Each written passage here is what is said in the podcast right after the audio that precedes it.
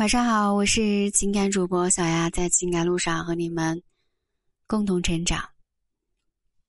今天这一节，想让你们带来的是女生为什么会拒绝你的撩拨。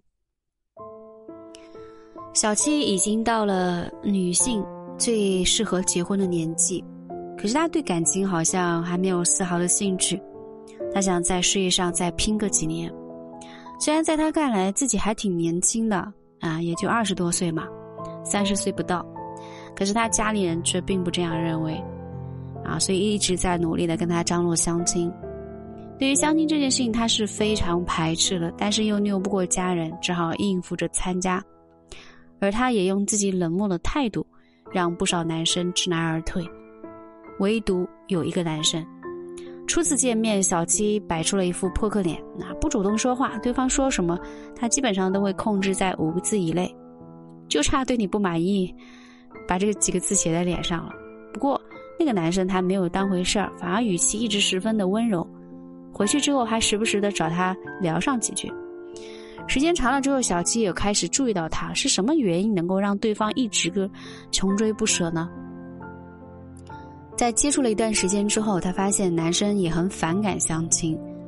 对于他而言，他自己也算是个挡箭牌吧。有着相同的感受的两个人，约定好彼此拿对方当挡箭牌，这样就不用再继续相亲了。但是慢慢发现小七就不对劲了，似乎他和他的纯友谊不同啊。男生好像貌似对他动了心，并且开始有意无意的说一些暧昧的话，还送送他一些特别的礼物。比如说，在情人节的时候给他发五二零的红包，或者是送玫瑰啊，偶尔还会半开玩笑的说：“啊，不妨干脆假戏真做。”让小七有一些无奈。对于男生这些明显的不怀好意的示好，他都一一拒绝了，能退的都退了，不能退的也全折算成现金退回去了。不过这个男生呢，并没有察觉到女生的抗拒态度，还是一如既往。原本小七不想搭理他，他想着这个热度过去就好了。但是直到女生生日这一天，男生听到后主动来找他，他也不好叫人家拒之门外嘛，并邀请他和朋友一起吃个饭。不成想，这个男生和他的朋友说是他的男友，这让他很反感，直接把他拉黑了。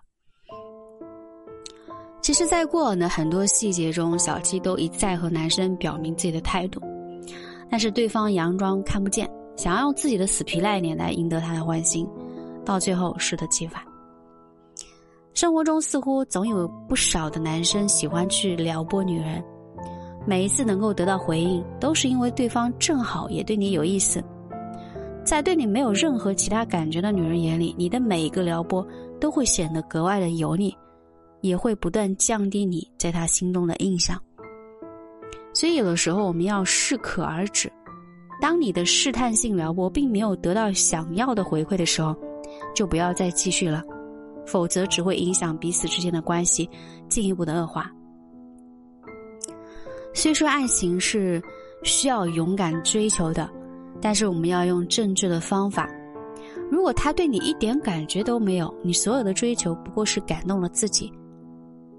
有一些感情，它注定了只能到此为止。不爱和爱一样，都是我们正最正常的两种情感。对方不爱你，并不是因为你不好，只是可能正好你并不在他想要的那个爱人的范围内。正如苹果有脆的一面，啊，有面的一面，有的人爱吃脆的，有的人爱吃面的，但其实这和苹果本身是没有关系的。所以你不要因为对方的不爱就轻易的去否定自己，你要相信无论如何，在这个世界上，你都是独一无二的。我是小雅。